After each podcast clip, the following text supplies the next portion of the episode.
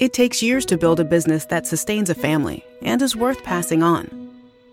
At Sandy Spring Bank, we work closely with clients to provide the financing, cash management, and deposit products necessary to grow a business, so your life's work will continue to prosper once it's in someone else's hands.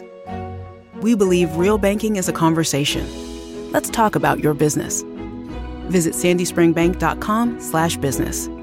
Credit products offered by Sandy Spring Bank. When you're drinking a frozen beverage from McDonald's, your brain may not like how refreshingly cold it is, but the rest of your body, oh yes, it's gonna relish every moment of it, because there are drinks, then there are drinks from McDonald's. Get all the chill you need for just one dollar and sixty-nine cents from any size frozen drink, like a frozen Fanta Blue Raspberry, to a new ice-cold lemonade. Prices and participation may vary. Cannot be combined with any other offer. Ba-da-ba-ba-ba. This is a podcast from Minute Media. Oh, it would be a Wolves fan, eh? On goes Paul. People might yet win it here for Wolves. Flash in the shot. What a goal!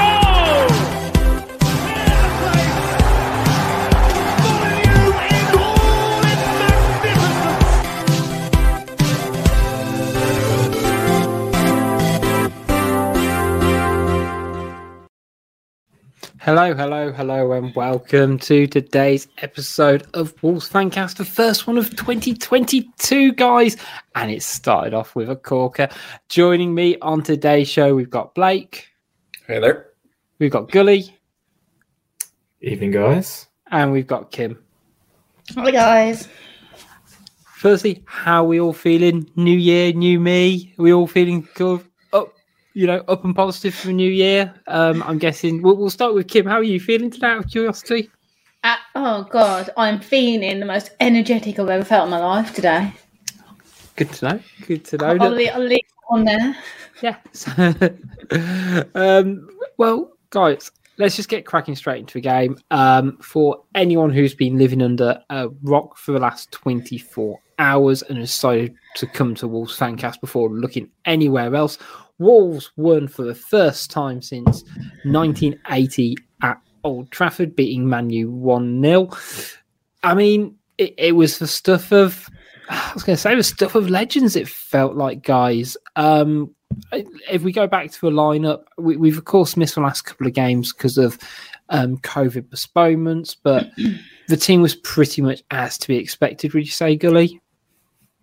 Yeah, to a certain extent. I, th- I think, well, first thing to say from my perspective was I was just buzzing for us to have a game on it. It's been pretty shit having our games called off over Christmas um, for many reasons. But, you know, it's just that period just isn't the same without football. Um, and I can't, I'm, I'm not ready to listen to anybody who feels differently. Um, so Christmas is football. Football is Christmas. That's just I think it. I could have, yeah, I, I completely agree with you. I reckon I could have coped with losing one game, but losing two was tough. Yeah, I, I, I needed something. I, I, I did, I did miss that, and even I guess on the Monday morning, and you know, or pretty much all day, to be honest. Like just being on Twitter and being on, you know, catching up with people about the game. Proper the Arsenal game. You feel it, yeah. The Arsenal game was my dad's birthday, and it was the day out, and that was it. Yeah. Like that's your birthday present, mate. Deal with it. Mm. Happy days. So then we had to make alternative plans, didn't we? So that fucked everything up. Um, but just the the buzz of the team being announced, you know, you feel like you've, you've been out of it for like months almost, but it's only been a couple of weeks, hasn't it? And um, the fact that it was Man United, first game of the year, it was, it was. I've never been so excited to watch a game sat at home, I don't think. Yeah. Um, so it's I couldn't. My whole Christmas was centered around these two games. Like I was like, okay, Boxing Day, it's a bit annoying, tradition, but at least we've got United and Arsenal. And then when we didn't have Arsenal, I was absolutely gutted. So I think, yeah, that's where my overexcitement came from yesterday. I think. Don't know what you're talking about, Kim. Is that what you're putting it down to, Kim? Yeah. It's just overexcitement, yeah. yeah. And, of course, I had COVID for the two games prior, so I... You got lucky then, almost. So Blake, well, almost, Blake almost. So, but I missed four games really, so that was just crushing me. So, yeah, it was brilliant to have this be the one that I came back for. Yeah, it felt it felt it felt from a Wolves perspective anyway. Just the stars aligned for us. It's a like yeah, it's all day. Just felt like there was just that right positivity. And yeah, um, you know, we'll talk a bit about transfers and recalls and stuff like that, but focusing on the game itself, I mean, Gurley, me and you were chatting before, beforehand, saying just felt like we were going to win. Just uh, and same, I was like, I didn't think we were going to lose. I thought we were going to put on a show, and we did. Yeah, I, I mean, when you look at this United team, you see the names, but you see the way they've played, uh, the kind of mess that the club has been in pretty much ever since uh, Sir Alex left. This isn't the same club that we grew up watching back in the nineties. And when you think about how we've played against them since we got promoted back to the Premier League, yeah, you always fancy us. Uh, you know, I can't call out a game where I think United have genuinely been the better side. Um, it was notorious for being very low scoring um, and tight and, and pretty turgid. Like last season at Old Trafford was a pretty dreadful game for the neutral. Um, but I'm glad we took the approach that we did, started the front three with Trincao and Podence, um, and, and really took the game to them because that's that's what it required.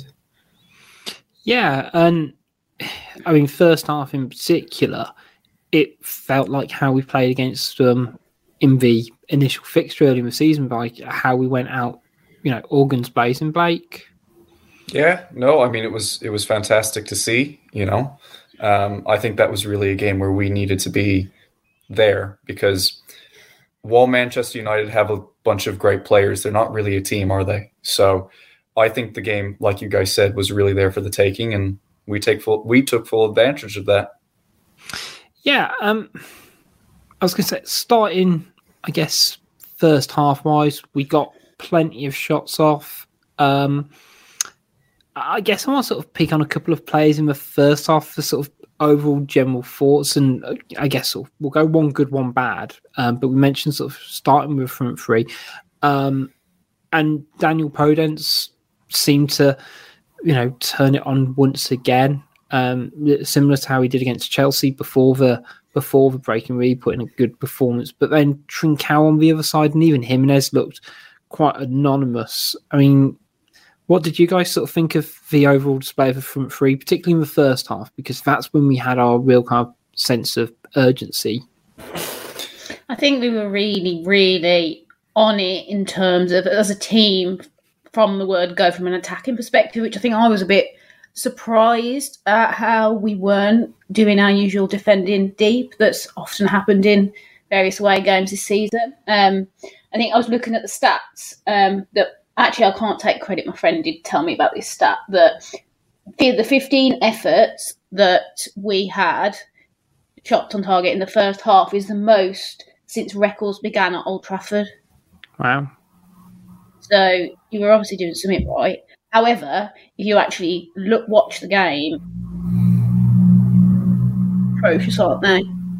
Um, and I think you're right, Rich, to be honest. Jiménez... Um, and Trincao were a bit... They weren't really in the game, whereas Podence, I thought he, especially first half, he was really, really getting in between the lines, getting his shots off. Um, I was, I thought he, he looked kind of back to his best again, and, and was probably unlucky not to, you know, get, get something, get a return, get an assist or, or a goal, I think. Yeah. Um, Come back. I'm a bit worried with, with Jiménez, in fact, and... It just sort of seems like he's been missing in action for the past few games, and it's just it's something that really worries me that we're just never really going to get him back the way he used to be. And granted, he can still be a great footballer. We saw that at, at Southampton and a few other games this season, but I really am just worried that, that Jiménez may not be the answer that we need up front. That's that's a, going to be a tricky one, I guess, kind of going forward. And it, it's probably one of the reasons why Bruno Lage is sort of very much saying, I want us to get another striker. I want us to have yeah. another option, because he, he's played most games this season. He's played most minutes this season. And for someone who is finding his feet back, I completely get where you're coming from. The my, my heart very much overrules my head when it comes to Jiménez. Um, in terms of, you know, wanting to see him play, but there, I guess there is a reality um, at some point, especially with Fabio Silva's uh, cameo, which we'll kind of t- touch on to in a bit. But I mean, I, we I've talked about forwards, and it was a bit, you know, good and bad. Gully, I'm going to pass it over to you to wax lyrical about wing backs and the centre midfield, because I feel like you'll have a lot to say on them. Um, because again, we've watched we've watched Neves and Moutinho enough times over the last three years to feel that they don't work. But it, it's a different story now, and Saturday, uh, Monday's game was something else in the middle of the park for them too. Yeah, it's it, it's kind of like with, with every passing week, we we look back at the Nuno tenure with a little bit more like, hmm, were we really getting the best out of these players um, to a certain extent, especially with the whole idea that Neves and Moutinho, you know, and it was quite widespread that there was a view that Neves and Moutinho couldn't operate together. Um, I remember uh, we were talking, I think we did a live on Transfer Deadline Day, and um, someone posed the question of whether we who we'd swap uh, West Ham's midfield for, would would we take any of their players and stuff? And, yeah. you know, hindsight is a wonderful thing, but, and I know West Ham are playing well this season, but if you said to David Moyes, you held a gun to his head and said, you're losing your job tomorrow unless you swap Neves and Moutinho for Rice and Souček, I think he would take that, that trade, firstly. I, I, yeah. I honestly believe that. Um, you know, so... And, and I mean, we were down in Brighton and we were in a pub with some Brighton fans, you know, another team that are going pretty well. And they looked at us and they said, you know what, with your squad, you've got a really, really good good team. You know, they, they, they think individually that, you know, a lot of teams can't hold a candle to us. Like, and the way they're being utilised is another question. And the way that we're getting the best out of all of our talent is another question, especially like we just mentioned with like Trincao, Jiménez, not necessarily playing to their levels at the moment. Individually, like the talent, as we saw, as, as I'd say we've we've shown every time we play Man United, you know, Neves, Paul Pogba wasn't playing this week, but Neves shits on Paul Pogba every time he comes up against him. He's he's just an absolute Rolls Royce. Moutinho yesterday was, oh mate, the guy the guy was just on another level to anybody on the pitch. Totally, even Marçal looked like a really good wing back yesterday. Um, putting some really lovely crosses in, and I've not been his biggest fan this season. Um, so just to see that, you know, it, it's it's always a good reminder, especially during a transfer window, that, you know what, we're actually all right. We're actually a pretty good team. We've actually got some good players, and the fans need to kind of be reminded of that every now and then. Yeah. I think, do you know what the funny thing is? That Moutinho didn't look his age. He was running around, like, it was such a good performance. And then you just saw Ronaldo, who at one point felt like he couldn't even get he couldn't even outpace Conor Coady, and I just thought, wow, like, he's shit. Abs- well, we won't go into that one. I was say, g- but, g- yeah. we will, Gully. we will today. As well. I, say, I, I won't, I won't necessarily flick to talk about Man United too much, but I'm pretty sure yesterday, Gully, you described Ronaldo as being the eighth best Portuguese player on the pitch yesterday. That wasn't me, but I wholeheartedly agreed. Was it with not it. you? Ah, yeah, wholeheartedly agreed with it. He was a shadow of any of the Portuguese internationals that were on show. Let's just put it that way. And one of them doesn't even have a cap for his national team, no. Jose Sarr. So I mean, let's say all, all of the all the performers. Um, You know, all, all the Wolves players kind of held accountable, especially the back line throughout. Um, I mean, it, it feels like we're week in, week out, we're saying Cody's had a strong game yet again. Moutinho's had a strong game yet again. Kilman, you know, just he logs down Cristiano Ronaldo. That is not something that many centre-halves get to say. Even this season, despite his forty-seven goals in twenty twenty-one, um, um, you what know, a, what he, a weird he, man. He, what a weird man. He's still got, he has, he's still got goals this season for Man United, and, and it's just the way Wolves kind of handled it. You know, we we talked Marçal. I thought Semedo was fantastic yet again. And, you know, we there's some absolute B S transfer rumours about Matt Doherty coming back to Wolves. I feel like I shouldn't have said that absolute because I know what's going to happen now. But, you know, we, we kind of, it almost drags back that conversation about comparing Semedo and Doherty, and a year and a half in, and it's night and day. Which one I think you'd have have at the club, and which one brings, you know, I, I wouldn't want to put Matt Doherty in the after the eighteen months he's had back in this team when you look at the the work all the work Semedo's doing. But as Semedo, much as I love Dom, Semedo, Semedo isn't thirty, thirty odd million worth better than Doherty without going over old ground again. Like, yeah. honestly, like, and I get it, Semedo's better than Doherty, but I'd still rather have, rather us have spent that money in other, more important areas in the team. That's just me. No goals, no assists, isn't it? Right? Is it not again? I love how we'll say hang there. I, I know, I know. Gully's got words, and I'm trying to think of the right way to say it. I'm not going. I'm not going to throw him under the bus because uh, you know we all know what kind of state she ended up in yesterday. So. I, I don't think my state has anything to do with Semedo versus Doherty, though. We're, we're just giving you a pass today, that's all. Well, I think it's. I think it's really worth noting that we've conceded one goal from regular play and one penalty, and that was it for the entirety of last month. And I, I just think defensively this team is probably one of, maybe the best in the league. I mean, and we'll see if this continues moving forward, but it just seems like at the back we are absolutely stacked and no one is getting by us. Um, so I, I can't fault any of that back five. And, you know, as much as I like Doherty, I just don't see a place for him right now. I mean, we've sort of got Aït-Nouri, and I kind of like Aït-Nouri, but I feel like when he transitions into the attack, it's just not quite there.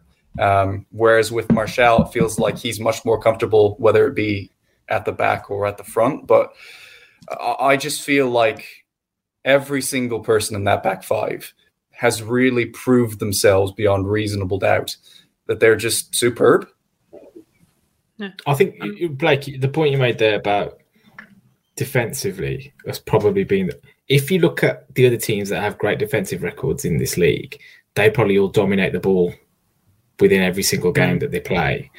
So if they didn't necessarily enjoy that much possession, they probably would have defensive records that might look a little bit similar to ours. But for a team that doesn't necessarily go out and have sixty percent of the ball every single week, we're more like fifty-fifty really.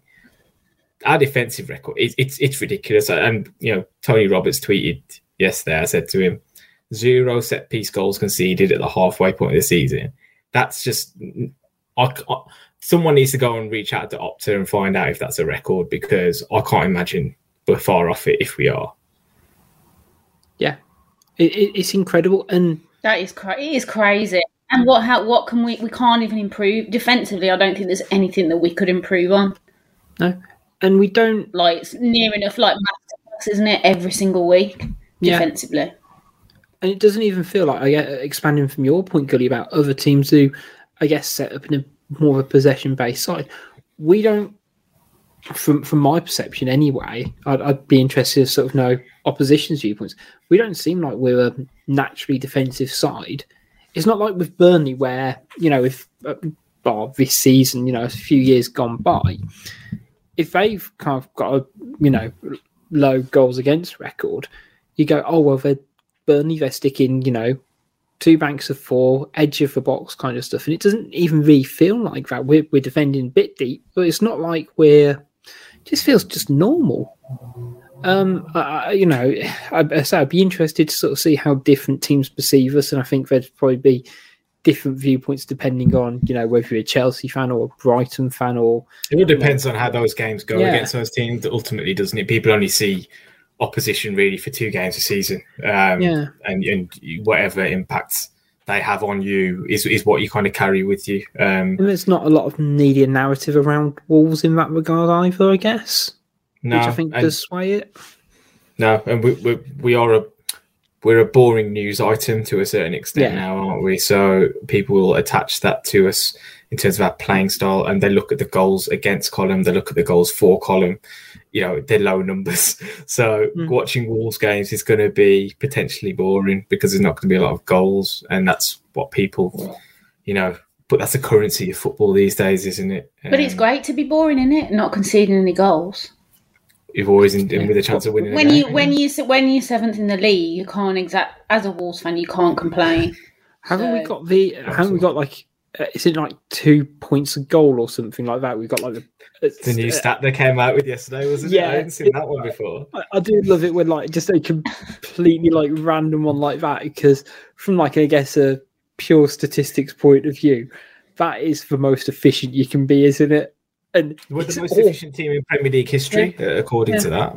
So yeah, you know, let's keep it up second half of the season. Jobs are good, and but um, going into second half, um, just because I want to talk about the goal, to be honest, guys. Um, noon, uh, I was going to say Bruno did something that I think we've all been a bit critical of, and he made a change relatively early, and he brought Traoré on a lot earlier than he usually does, and that felt like he did it at a point where the game was starting to lose control. We struggled after the break, and it just Traoré just gave them this panic.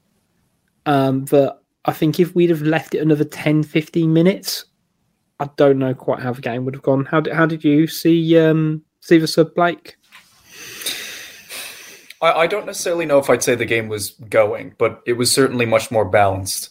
Um, we certainly let Man United back into the game a bit more. Granted, it still didn't look like they were getting anything short of easy. Granted, they hit the bar once and they probably should have scored from that. But all of that being said, yeah, it was great that that Bruno did bring on Traoré when he did, because I think that it was the right time. I think we've kind of all been saying this, and granted, you know, we're not the managers for a reason. But yeah, I, I just, I think Bruno really played it perfectly. Yeah, and, and Gully, when he did, when Troy got the ball on the halfway line and started streaking forward, at what point did you kind of think, yeah, Matic is going to get a yellow card here for chopping him down? It, it happened later than I thought it would, to be honest, because he almost got into yeah. the penalty area. Um, and yeah, you saw Troy's frustration at that point, because people have got a get out of jail free card against him now. If you're not on a yellow already, it's just an easy out where you can just hack him down, and people who want to throw, you know, shade at him seem to forget that he's basically the most targeted player in the Premier League when it comes to fouling him. Um, and, you know, look, he's he's had an impact on us winning the game, bottom line. And all week, that's what we can ask for. With regards to the timing of the subs, I always think, I, I imagine there's a plan to bring him on at some point. Pretty much in every, if he's on the bench, you're going to use him at some point. So I just don't understand why you would only give him, say, ten minutes at the end of a game. Like mm. if you're all, if you're going to bring him on, let him have some time to have an impact. It's not like it's an if but or maybe that you might play him, because let's be fair, the likelihood of Podence, Raul, or Trincao lasting the ninety minutes between that the three happen. of them, it yeah. ain't going to happen. So you'd rather do it earlier and let, let him build himself into the game. Let him, you know, get in, get get his levels going and get his blood flowing, and then he can he can actually do something with it. And that's what he showed.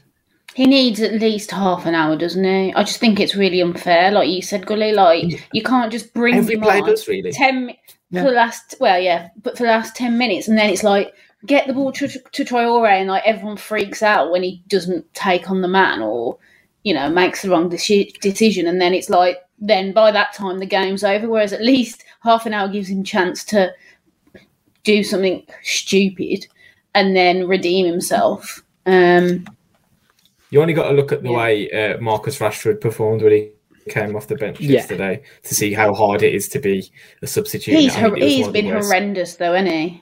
It was one of the like worst lately. substitute performances I've ever seen. Like, to come on and actually be a detriment to your team like that is, like, wow. Um, Yannick, Yannick Sagbo-esque. Yeah, it, it was memorable. Sagbo was bad, but he wasn't memorably bad from what I... I, cu- I couldn't even call it, tell you. No, okay. Like, yeah, like I will. That, that Rashford performance will stay with me for a little bit, I think, because I'm like. I was going to say, and contrasting yet again to Fabio Silva, who put in what was potentially the greatest fifteen. Well, he came in on the eighty-first minute, the greatest ten, fifteen minutes of his his Wolves career. I don't know what he got for Christmas. but I want some of it because he he played like the player we all think he could be. Um, yeah. uh, you know, I, it, it leads us nicely onto the goal, which I think it was a fantastic team goal, and I, I love how the the way it kind of all manoeuvred was like a, a, a fantastic like football system, and like clearly like pieced together in terms of how you want to play with the interchange for the forward back into um, you know back to Neves to Traoré, ball into the box. You know, hopefully you score from that position. If not, then you get someone on the second ball. But pretty much within that team goal, essentially, all the individual parts were fantastic. You look at Silva's, you know, Silva's hold-up play, the Neves, the Neves pass, you know, the Traoré's cross, right, it, it got headed away, but it was a challenging cross for me. Like, it it wasn't an easiest one to defend. And then the, and then Moutinho's finish, you know, it's like it was a fantastic collective goal as well as full of fantastic individual components. What was quite funny about it is at the time, I thought it was a bit of a scruffy goal.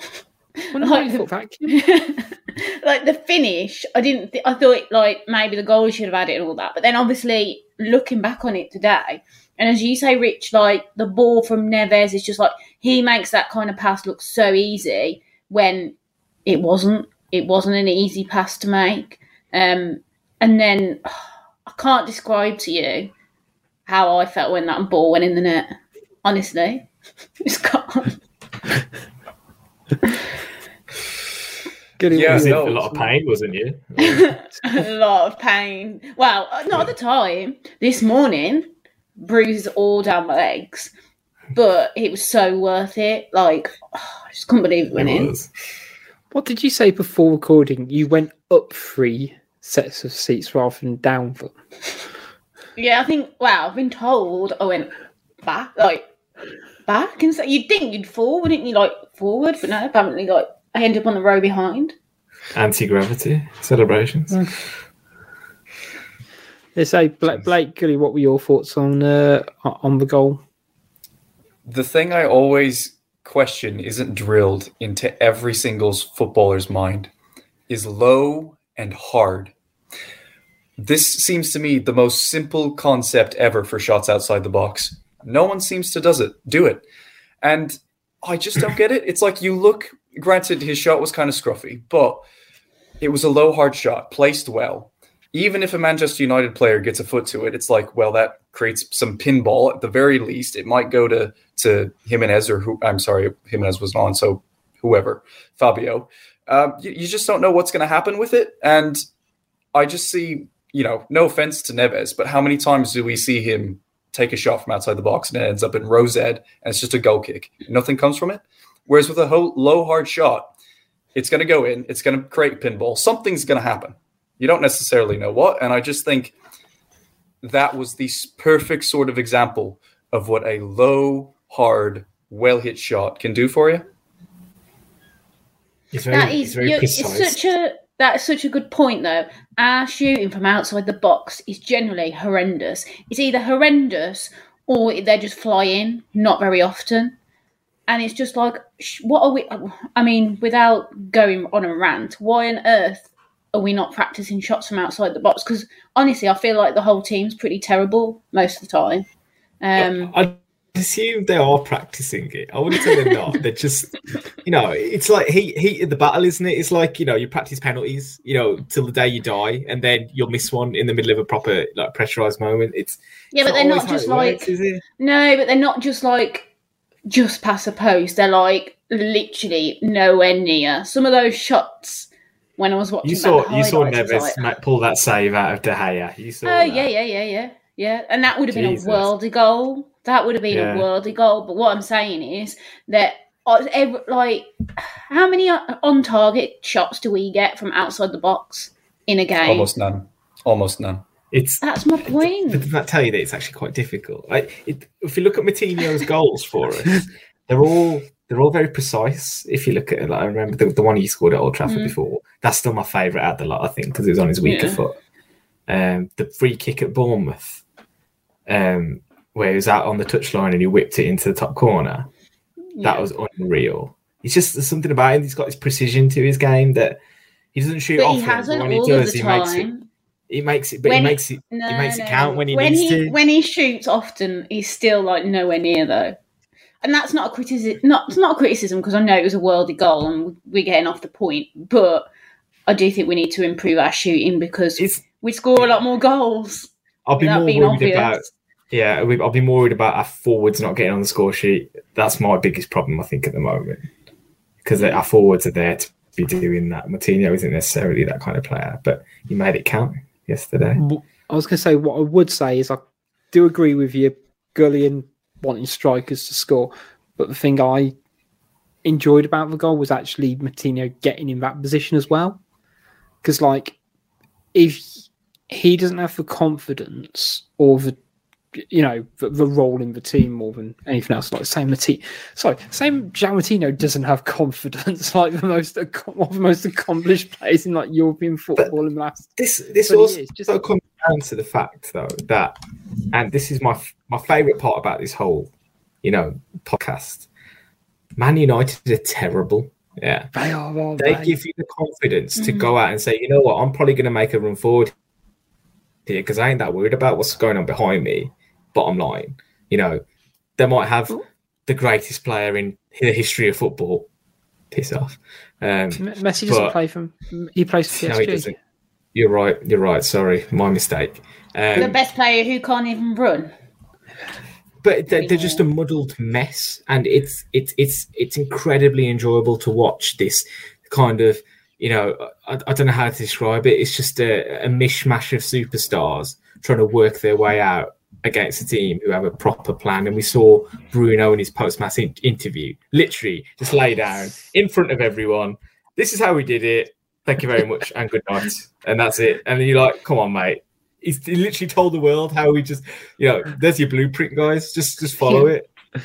But you're completely right that, right, Moutinho gets the ball. He takes a touch, doesn't he? So if he shoots and he gets blocked by the defenders, it's going to roll out to a midfield two of Matic and McTominay, who aren't going to get that ball for, you know, you're completely right. He's not going to worry about what's behind him. Why does he need to? And it's not even a team of superstars anymore, isn't it? Yeah, they got Ronaldo, but they just look weathered. There's look, a reason why we played the way we did against Liverpool, Man City yeah. and Chelsea, and there's a reason why we played the way we did against Man United, and that's all you need to understand about the whole situation. The game didn't happen, but just scale, like on a continuum of, I guess, attack-minded Wolves to defensive-minded Wolves. So we've got like Man City right at the far end, and then Liverpool, then Chelsea, and Man U's over here. I'm doing this, sorry. For for people who are listening on the podcast, I'm trying to do my hands within this screen on the show and like completely losing them. Where would you put Arsenal? How theoretically? Arsenal, another team that I think we play well against every every single time we play. Yeah. I think we. we do you think? But do you think we, we, we play on the counter against them, or do you think we try and take the game to them? I think we try and keep the ball. That's what I think. I, I think mm. we would. We would. Um, but uh, but Arsenal look a little bit more energetic than United, don't they? At least they look like. You know, they've got a bit, of, a bit more flair, actually. They do. When... But I still think they're easy to play through if you, if you do attack them. Mm. And I feel like, again, going back to the point, we've got enough talent in the team to go and do that. And I I, I, I put Neves and Moutinho as a midfielder up against anyone, really. Like, just look mm. at them. It's gorgeous. Yeah. I'll say the, the last thing, the last part of the actual game itself I want to cover is in the last minute. Um Jose Sarr save um, against what? What I, for initially I thought it was going to be a Cristiano Ronaldo with like a thirty meter run up, and he can't take free kicks. He's hopeless. No, he can't do it.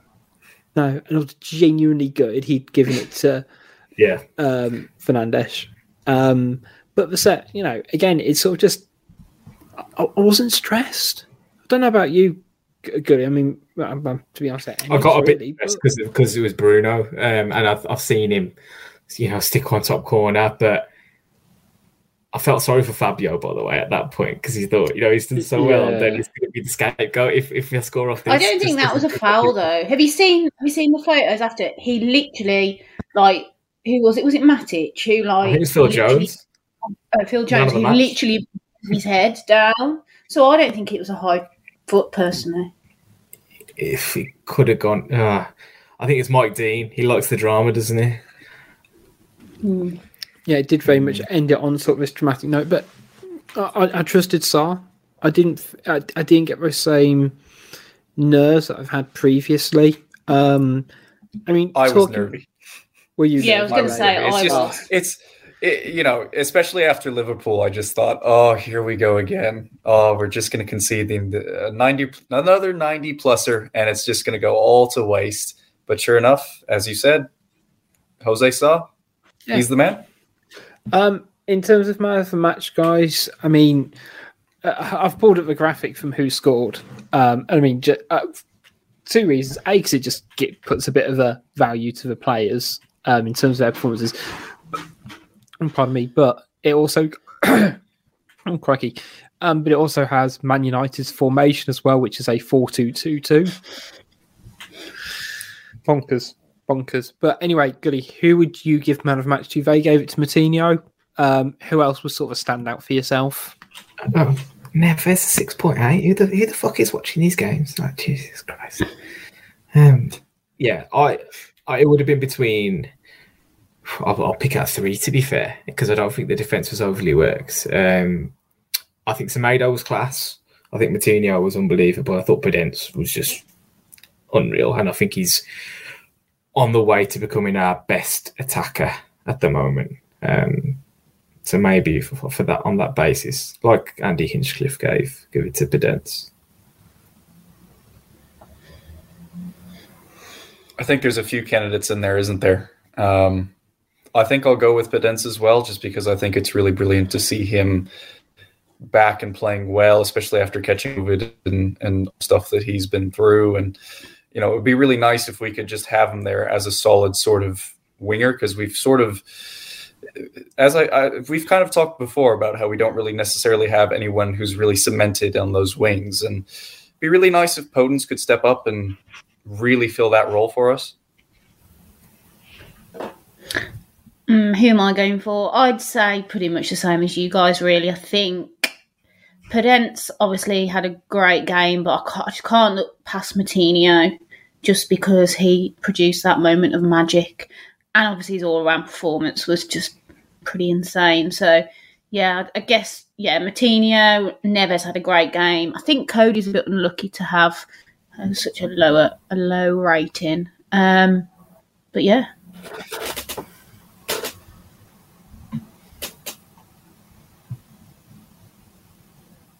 Can I just say as well, like, anybody who went to go and jump on the watching Ronaldo live bandwagon, I hope you've been rightfully kind of wronged with it, whatever opinion you might have had, because it's just not, he's just an, oh, he leaves me cold. Like, he just, there's nothing to enjoy about him at all. Oh, yeah, he might score a goal here or there, but there's not nothing to enjoy about his football. Right. So. Did you, did, did people actually do that?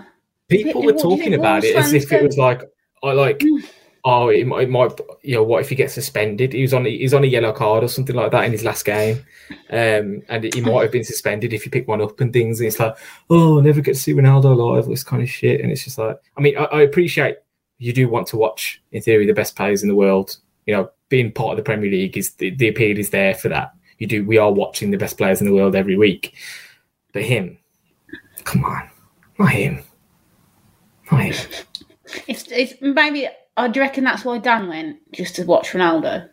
No, I, I, I I'll, I'll cut Dan, Dan a bit of slack, and I'm, I'm happy for him to jump jump on me in the in the WhatsApp group. But um, I'll cut Dan some slack. He is a proper Wolves fan, and uh, I'm sure he had nothing to do with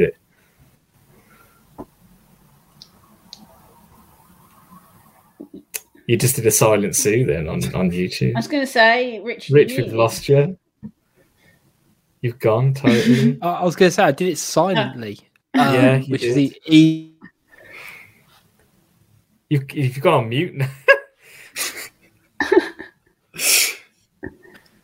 I might decide to completely mute myself twice then, which was which was definitely impressive. But yeah, Dan was definitely doing the Ronaldo celebrations.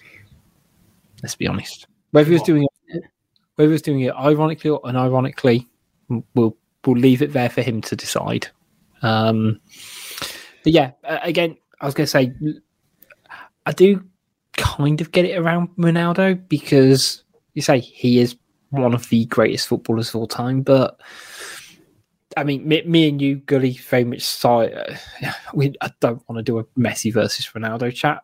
Um, it's, just, but, it's just the fact that, and again, I, I don't disagree that he's one of the best players of all time. He's also one of the most underwhelming watches yeah. as well. You want to you want to watch ninety minutes of football. Don't go and watch Ronaldo because you're not going to get ninety minutes out of him. You're just not. Yeah, and no, the point was he was one of the best players in the world, but now he's definitely coming to the end. He's, he only cares so about his own legacy. Nice he, he's just interested in his own legacy, and that's all he's here for, despite his forty-seven goals in the calendar year. God, we can't remember that. I think I, I kind of go by the Marie Kondo line, does he spark joy when I watch him playing? No, he doesn't. Not at all. So, you know, like my, uh, like my Messi draw, he can get tidied away for all I care. But I think that's probably a good point before I bring up any other sort of cleaning gurus um, to go to an ad break. And then we'll be back after this to talk a little bit about African Cup of Nations, a little bit about uh, total recalls, and to do a bit of Twitter Corner. So we'll be back right after this.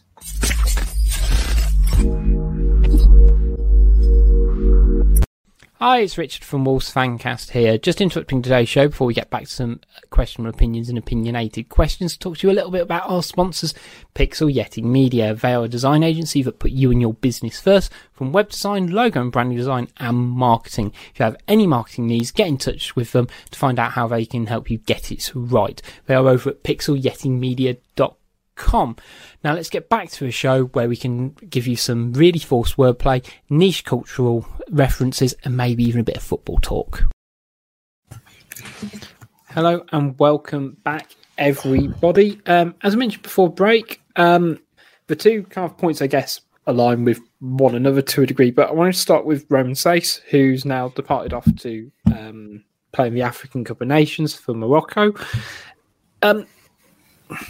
He was someone, I guess, at the start of the season and end of last season who I kind of could see potentially moving on. But over the course of the first half of the season, he's become such an integral player into his into his side. Gully, how big a miss do you think he'll be for Wolves over the next sort of month or so?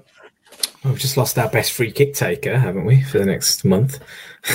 Well, yeah, I mean, we, talk, we, talk, we talked about Troy doing that run. Uh, we didn't. I didn't even talk about our left centre half smashing the crossbar, did we? Yeah, everyone was probably dreading him just lining that up. But that was that was a lovely little deft effort, wasn't it? Um, yeah. I, when you think about the fact that, that we haven't changed our back three since the opening day of the season, you know, that's uh, that's probably unheard of in itself as well. Um, he's so important to the way that we play, um, especially in possession. You know, when it comes to playing out from the back, we do it a hell of a lot more now than we used to under Nuno. And it basically comes through him. You know, people always used to talk about Conor Coady spreading those passes um, out to the wing-backs and stuff. But Saïss is the one that really breaks the lines with his passes, finds the forwards, um, has that extra bit of um, precision, I think. Um, and I think that's what we're going to miss most. Um, but he's also proven to be a perfectly competent Premier League defender um, who has a slightly rash side, which I kind of like. You know, we we need that. We're going to miss a bit of shithousery, although Marçal does a fairly good job of um, providing it as well. And uh, maybe he's going to be the left-sided centre-half going forward. But yeah, I think he's he's leaving us in a very good position though, and I think that's what Bruno was most worried about, um, that we didn't have plenty of points on the board at the point that AFCON came round, and uh, he's done a great job until this point.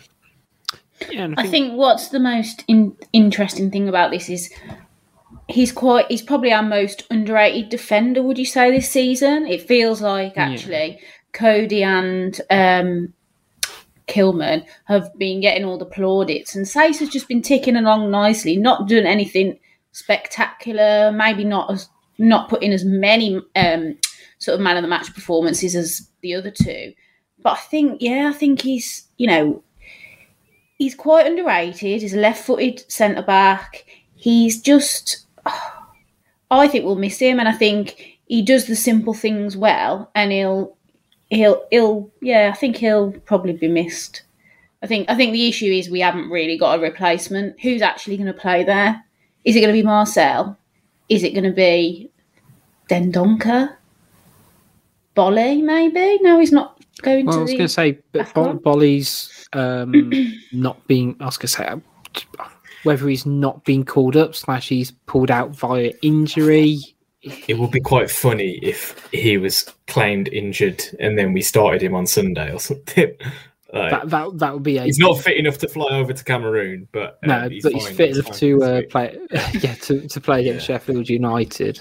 Um, I mean that that sort of brings us nicely on um, to to what you said, Kim, in terms of who's gonna play there, because Wolves over the I guess over the weekend um, have recalled uh, Ryan Giles and Dion Sanderson from their loan spells at Cardiff and Birmingham uh, respectively. Um, Uh, part of me is a little bit frustrated, to be honest, um, just because they both had really solid loan spells, particularly Giles, joint amount of assists um, so far in the Championship for a not particularly good Cardiff side. Um, so you can't hope that they get minutes, and whether they potentially go back out on loan at the end, towards the end of the month, if we get more players in. Um, I just want to make sure, I, I, you know, for me, it's like on a player perspective. But both of those players are back at the club, back in contention. Um, do you see either of those two making a big impact uh, in the, I guess, the squad slash starting eleven, Blake? Personally not. Now, that's not to say that they won't have their fair share of appearances, but personally... I haven't seen anything from them that makes me think, oh, yeah, these guys are definitely ready for the Premier League and they're just going to come in and smash things up. And I, I just haven't seen anything like that. Now, granted, we have some issues, don't get me wrong. And I think there there could be some real utility to having these guys back. And I think that, that they could really serve their purpose. But do I really think that they're going to make a lasting impression? Not, not particularly, to be honest. Could I feel about- pretty sorry for yeah. sorry for them, actually. I think they would have, for their own careers, they needed to just, you know, I think they're both having decent seasons and they're playing at a decent level, um, you know, and getting regular games. And it's just a shame, isn't it, that they're now being hauled back. And like Blake said, you can't, they're not really going to play many games, are they? Like maybe, will they play in like the cup games maybe? Or just, or are they literally just going to be sitting on the bench every week like Morgan Gibbs-White was, and it just really, really hadn't helped his career. Like, I'm just glad that we ha- we're not going to recall Gibbs-White, it looks like, because I think that would be a, a big mistake if we did that. I think that goes to show that the, the kind of the levels that we we, we see in the three of them, if you talk about Gibbs-White, Sanderson and Giles, mm. so... You can look at it two ways, I guess. Sanderson and Giles have probably proven themselves at championship level now, you could say, to a certain degree. Yeah, I think, I think you can say it for both of them. Yeah, that, you know, it's that's probably the level they'll play at regardless of what happens over the next six months towards the end of the season. So if they're now to try and make this step up, keeping, up, keeping them at Wolves and saying to them, okay, look, you've done your bit in the championship. Whatever happens, that's your level. Like, you're not going to fall below that. So... now is your chance to prove if you're good enough for the Premier League. The difference with Gibbs-White is that I think they they know that he's good enough for the Premier League, but they need him to go out and play minutes to actually get him ready for the step up next season, which they probably see him as part of the squad next season. Whereas with Giles and Sanderson, the, they've dangled the carrot a little bit now and said, look, you're going to have the rest of the season, show us your worth. And you know what? It could be a masterstroke if they went and stepped up now. Because I think with Sanderson especially, the one thing that we do lack at the back, um, you know, whether we, we agree or not, is pace. And mm. it it just adds a different dimension to that back line. He's quick. He's very, very quick. Um, I remember we there was that game at uh, Villa in the Carabao Cup where we played all the kids. He played right wing back that day, and he reminded me a lot of when like Herver came in, where he wasn't that great on the ball, but getting up and down the line, he was absolutely lightning. And if you add that to the back line, the three centre halves, you can play five yards further up the pitch, you know. He, and I think he's ready to to kind of have a chance at least. Yeah, I think with with both of them, to be fair, and one of the, I guess, joys of playing with a back three slash five is you have that extra cover. And, you know, if we assume that, let, let's say, um, maybe against Southampton, if, if we exclude the cup for, for, for now against uh, Sheffield United, that, you know, whether it's Marçal plays left centre half, um, and, you know, whether it's, and, you know, let's say Aït-Nouri's not fit, so Giles has to play, you've got good cover there for him. If Sanderson comes in, uh, you know, on the other side, let's say, just make it easier. He's got Conor Coady next to him. He's got Semedo next to him. And there's a lot of security in that for an inexperienced player at that level for me. And I've got, to be honest with either of them, I've got no real concerns just because this team seems to be so well drilled. It'll just be a question of whether they can, I guess, implement themselves in the system. Um, but that's the thing, though, isn't it? it would, they're not coming into a team that's under pressure, really. No. And if you're throwing them into a pressurised environment, you can understand where there's a, there's a risk attached to that. We're in a pretty low risk position. You know, we've got twenty-eight points at this stage of the season. We continue on that rate, we can finish on fifty-six. I think the best season under Nuno was fifty-seven. Um, so you take you'd have taken that at the start of the season. Bottom line, yeah. You know, we're playing fine. So if you drop three or four points between now and the end of the season on that, is it that much of an issue for the sake of someone potentially having a career at Wolves? Yeah, yeah. I think it's I think it's going to be interesting to see. I, I did do a quick poll on Twitter earlier to see who we thought would get more minutes, um, and Dion Sanderson won sort of seventy-five to twenty-five percent. Ryan Giles, so I think people are expecting Sanderson to play more than Ryan Giles um, over the next sort of few months at Wolves. Um, but I think very much time's going to tell with both of those. And I, I guess my last sort of thought, um, now the transfer window's open, do we think that those two players being recalled is an indication of our lack of activity in the transfer market in the next four weeks? Uh, Blake? More likely than not. Um, now, I'm not quite as doomsday, this is the apocalypse, oh no, Fosun aren't investing in Wolves, the horror, as, as some people certainly are. But it is, you know, it is disappointing that we're not going to have... well, probably not going to have much fun in January. But that being said, I mean, is it the end of the world? I, I, I certainly don't think so. I think we have a team that's, granted, it is thin, but it's it's certainly proved itself to be good enough of of of playing well, uh, of being a team which could compete for Europe. So I'm, no matter how this plays out, I think we're going to be just fine. Um, but I do think that if we're recalling him, especially this early, then we're probably not doing any business this, this month. It's not a disaster, but it's really disappointing, isn't it? Considering how well Bruno's got this team playing and they're not even his players. It's... I think the thing is, Fosun have said from day one that this is a ten-year project. They have said from, from day very one that this is going to be a long-term thing.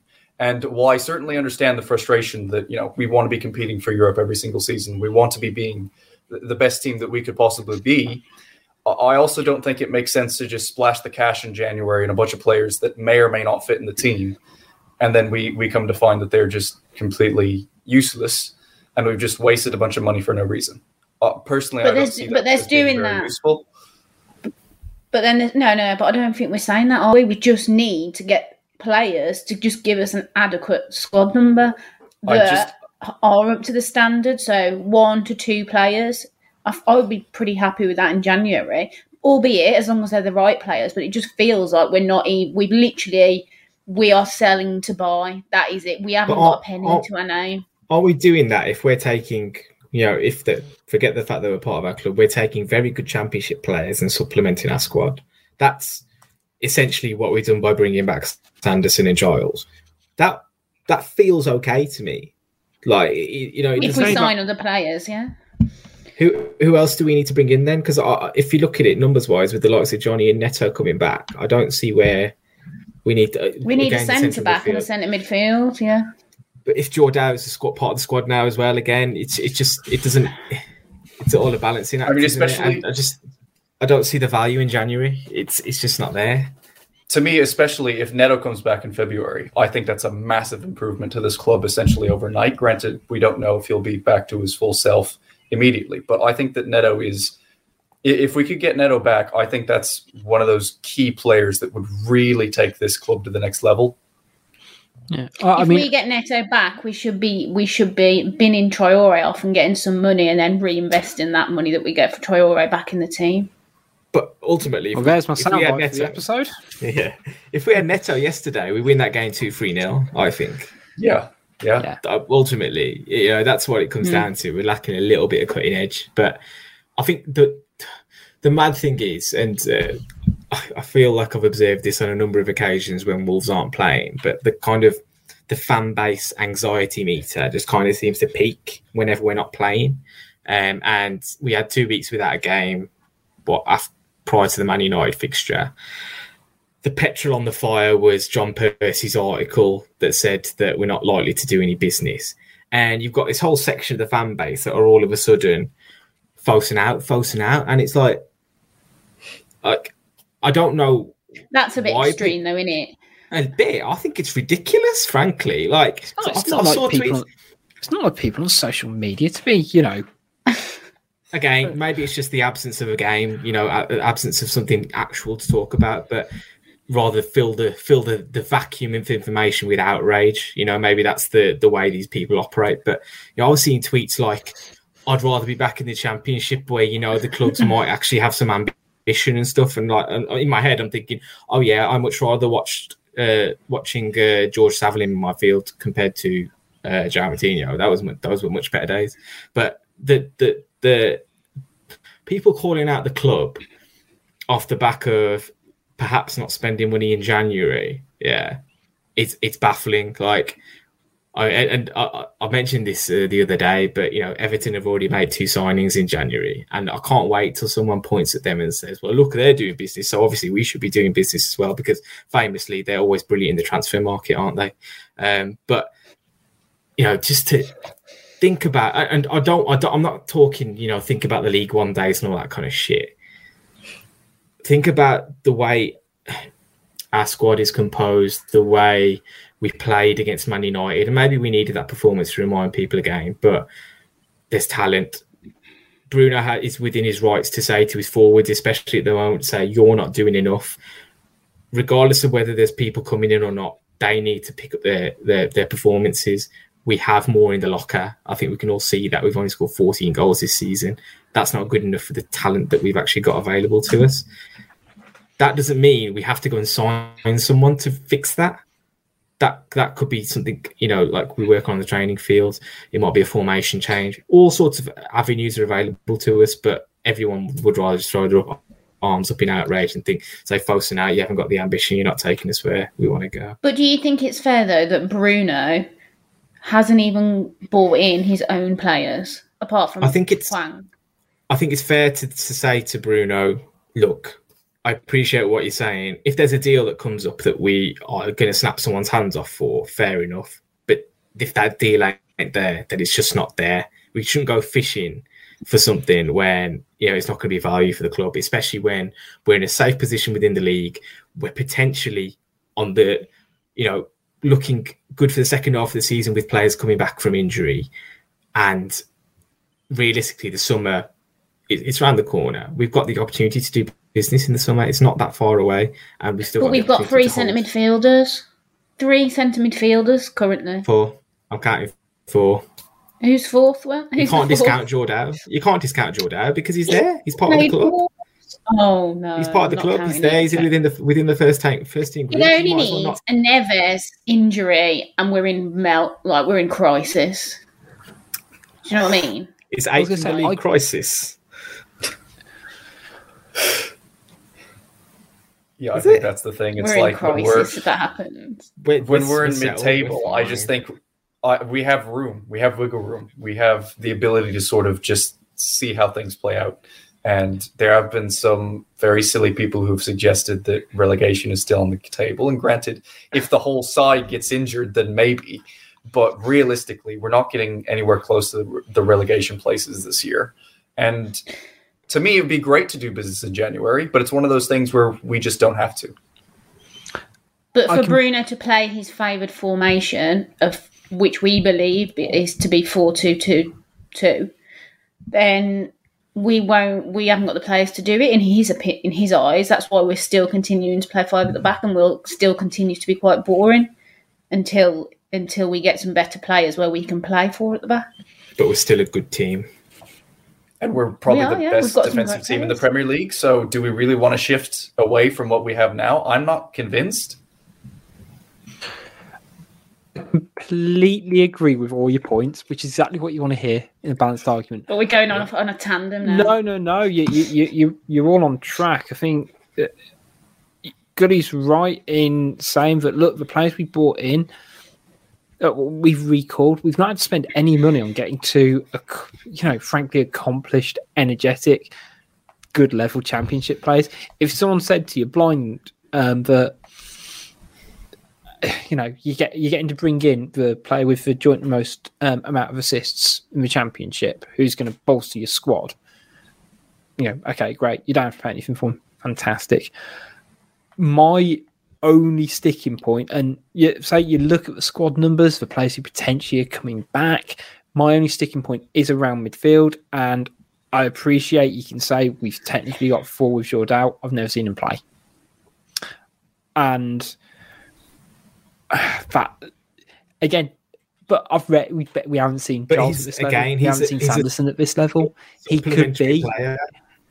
yeah. It's just a supplement. He's not there to be a first team player, as in like start every week. That's not that's not what he's there for.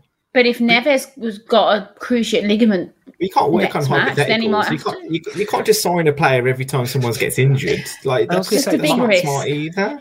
I was going to say my other thing, and smart is the.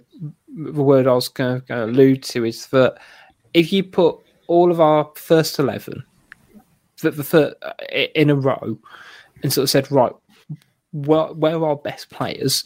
We've, kind of, we've, we've already looped back at the start of the show saying how good Neves and Moutinho are.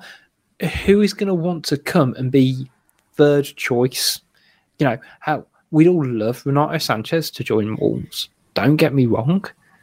But how's that going to work? What's the selling point for him? Because João Moutinho is on his last legs.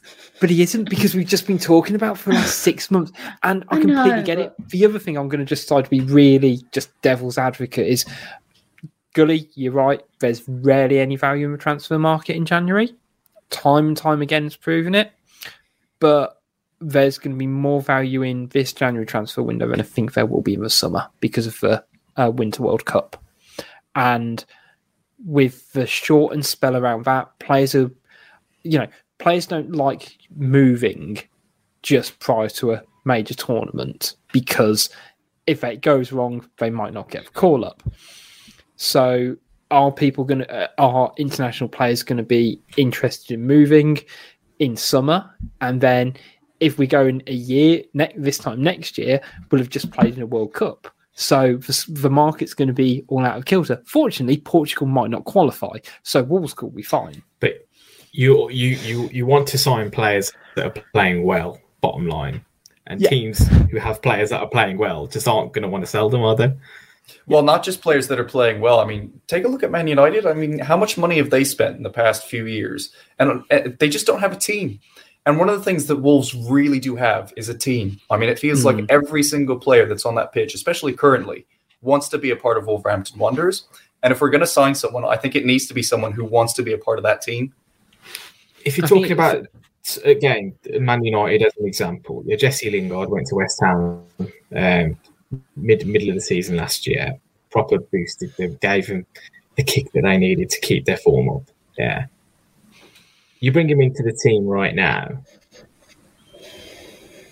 All the questions, um, how much are you paying him? What are we going to spend if we need to bring him in?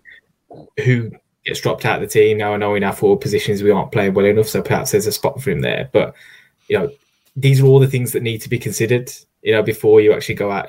Last season, again, West Ham probably they had about three. They only ever had Antonio as a striker, like, for the last three or four years. So there's always, there was a need for them to actually go and do it. I don't necessarily think there's that need for the expenditure that we might. But Bruno cost. says there is. He's clearly come out and said he wants X, Y, for, and Z. For good he value, these players. For good value, though, it has to be good value.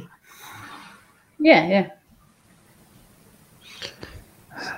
So we, this is fascinating for me because I say I think there's a obvious desire for Wolves to improve, and the other thing that I kind of found interesting, sort of wanted to pick up, is something Gully probably said about ten minutes ago now, where, you know, there's more than one way to skin a cat and impl- improve this team. It doesn't necessarily have to be from spending fifteen million pounds to bring in a new player. Wolves or, or Fosun, the last two, this current manager and Nuno, they've bought, they've had coaches who improve players, and they've they are, I guess, I say, quote unquote, proper coaches. And don't, you know, Bruno wants more players, because I think the squad is threadbare and I don't think there is the strength in depth. But actually, they've both shown in their tenures, you know, historically and currently, that they're improving players, whether it's five formation or them individually. And all right, I'm sceptical about Jordão.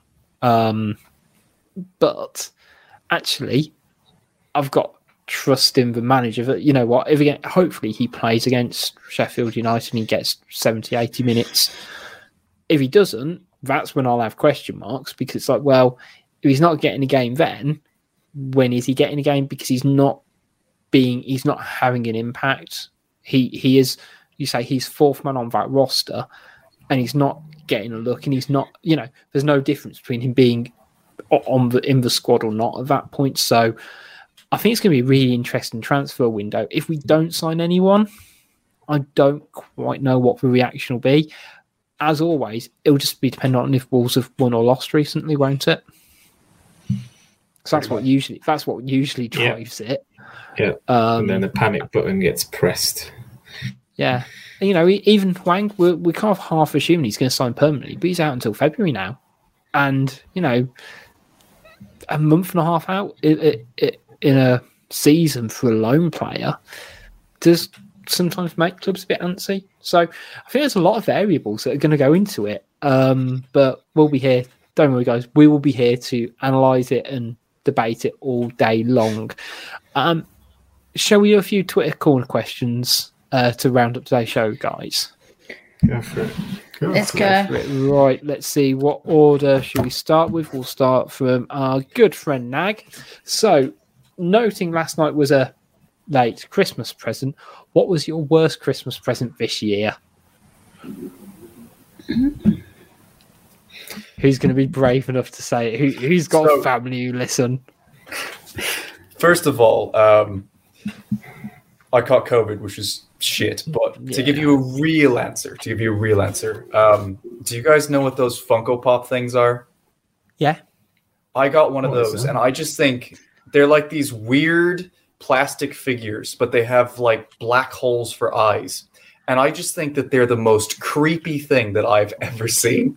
So, did this person know that when they bought it for you? No, they, they, they didn't know that I didn't like them. So, oh, okay. Tough luck for them. Um, I didn't really mind that much, but it's just, I, I, I can't bear to even open it. It's just such a weird looking thing. Yeah. Yeah. I got an Alan Brazil autobiography. Wow. That's a good one. From a father-in-law. Every chapter would be like started with uh, I was on the sesh one day and then this happened. Like, yeah. He gives me a run for my money, doesn't he? Alan Brazil. Oh, yeah, absolutely. Yeah. I was going to say, contrasting it, I also got a um, self-published book called Walks Out of Shifnal as well, um, in terms of very good presents. Just, just give that little plug as well. Self-published, as in like...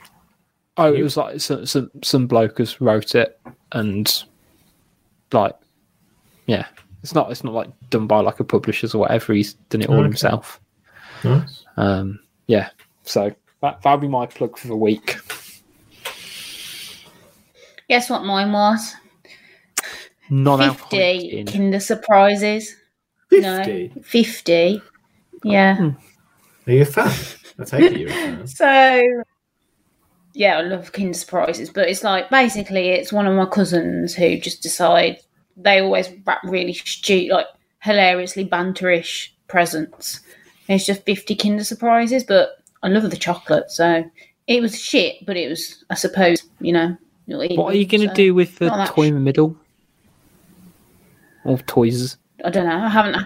Well, the chocolate's better than the toys, aren't they? I mean, they're a bit crap. Yeah. I, I have so, to say, I, I don't think I necessarily got any bad ones. Um, I mean, I'll put this out to the to the audience, but I t- generally ask for socks and, and boxers like, every year. Um, Great just presents. Because it's a nice time to kind of update that. that part of your wardrobe. And um, my wife took it to the extreme and bought me a fourteen pack of boxes. I was going to say, uh, wow, aggressive number. That is a lot. I mean, it's not yeah. like I needed an entirely new like replacement set, but fourteen. I didn't realise so I had fourteen packs. I yeah, I mean, it makes sense because it's two weeks worth. Yeah. And it's like the but French Connection, you, you so like, it's it, not like they're low quality; they're they're pretty decent quality as well. Yeah. So, yeah. Now you're all going to know what I'm wearing basically every day of the week. Well, yeah. Well, I don't really want to go too into too much detail about what and where your wife's been buying you, but is it varied in colour? I can't imagine. You know, if it's all one yeah, colour, generally all relatively samey. relatively dark colours though.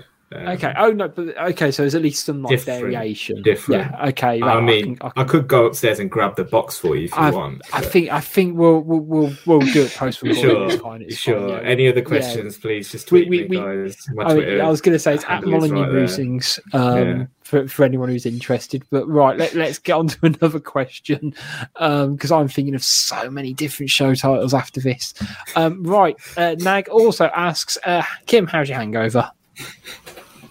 I thought we were going to skip this question. No, no. The people want to know. We have a duty to I'm, answer them. Well, how, how can I answer this? I'm alive. That's the first positive. You weren't, um, you weren't speaking to us from, from heaven or hell, wherever you end up. I'm just battered. I'm absolutely bruised from... Oh, I just don't know what happened. Never. All I'm saying is dry January starts today. Yeah, to be fair, you, you were fairly open last week um, when you were sort of saying, I'm going to do dry January. You're like, I'm like but you Wolves are playing on the third. You're like, I'll do it from the fourth to the fourth. But that's what everyone does, doesn't, don't they? Like, it officially, like, normal life started again today, didn't it? Like, go back to work, et cetera, et cetera. Like, there was never going to be, I never said, and never committed, can I just say, to dry January until after that game. So now I'm committing. I will be sun- Sunday. I'll be in the pub, but I'll be having a water. Good no for you. Way. Yeah, look, I've said it on on this no, show. I don't know now, where you talk. So... Why don't you just don't, don't go to the pub? Just just go to the game. Honestly, no, like, uh, feels like torture. Or have something that isn't water. Like you can get away maybe a blackcurrant soda. Yeah, yeah blackcurrant soda. Yeah. Right. Let's see what else we've got up. Um, Jason Horton.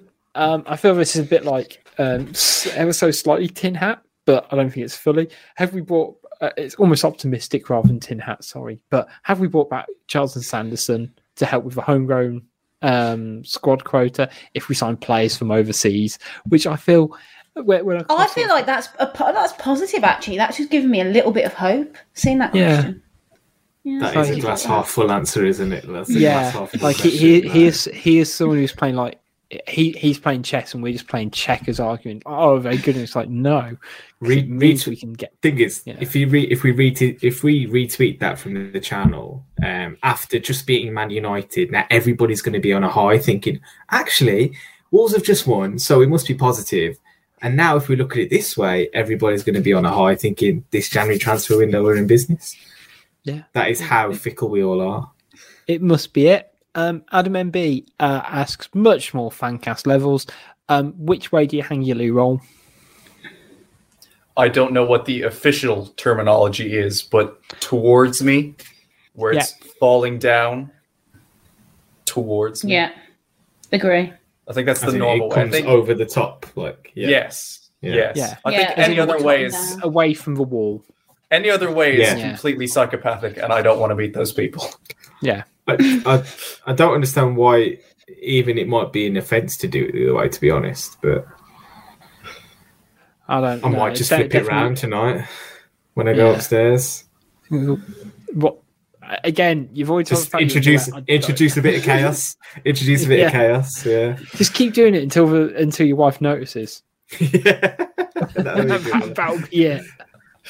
Or no, no, not just your wife. Just do it in every like home slash bathroom you go into. Oh, mate, I am not having and... any visitors this month, so nobody else is going to be uh, noticing. So stay away, everyone. What, what else have we got? Um. Has Saïss got an extra year's option in our favour on his contract, and do we expect him and Moutinho to sign um, contract extensions before the end of the season? I mean, Moutinho still seems like he's got legs in the tank. I think it might just be a case of he gets another year and we see how he goes. But didn't think... didn't Jose Sarr comment on Moutinho's Instagram and said, "Get this bloke and well, probably not those words, but get this bloke a new contract," basically. So yeah. it must be. I reckon it's going to happen, isn't it?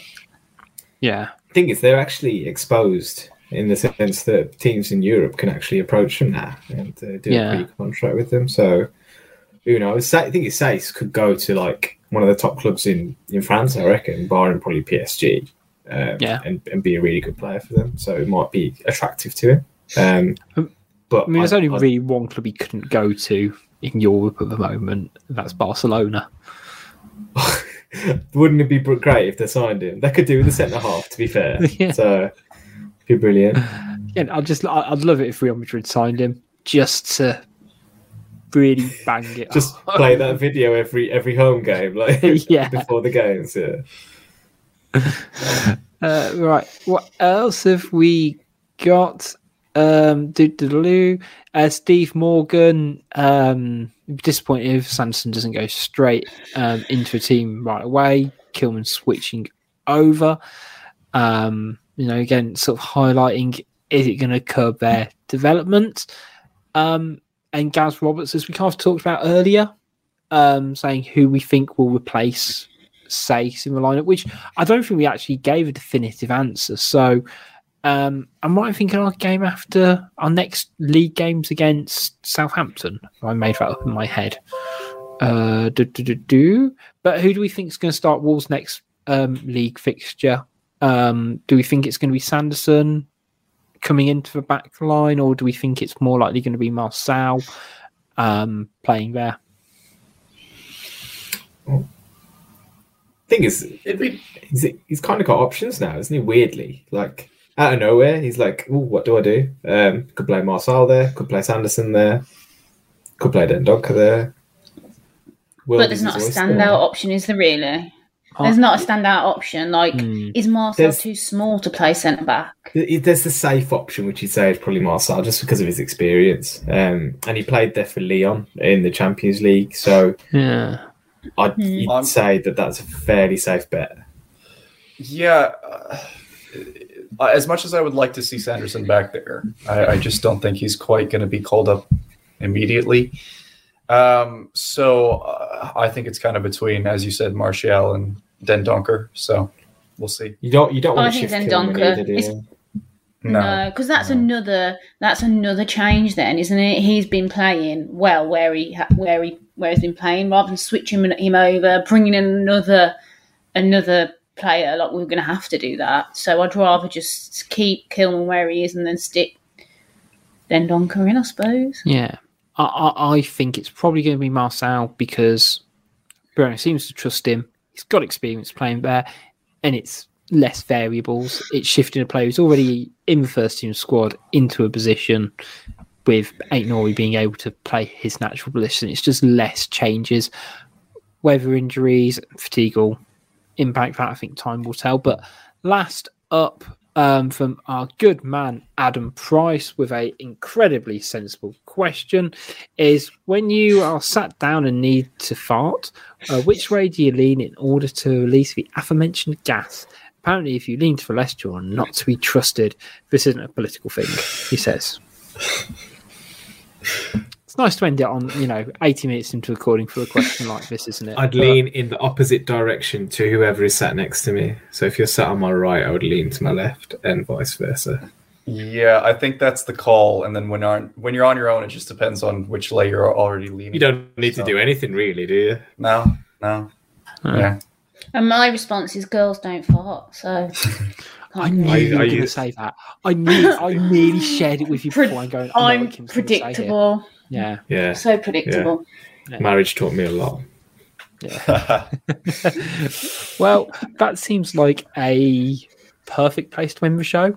Um, thank you to everyone who's listened, as always. Um, shout outs to our sponsors, Pixel Yeti Media. Make sure you go check them out, pixel yeti media dot com, and make sure you check out the ninety Min Football Family Network as well.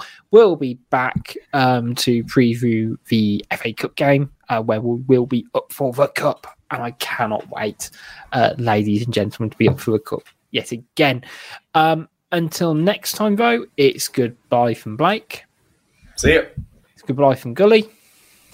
Fuck United. Goodbye from Kim. It's goodbye from Kim. Bye.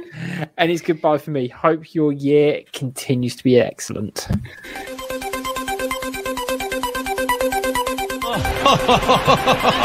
would be a Wolves fan, eh?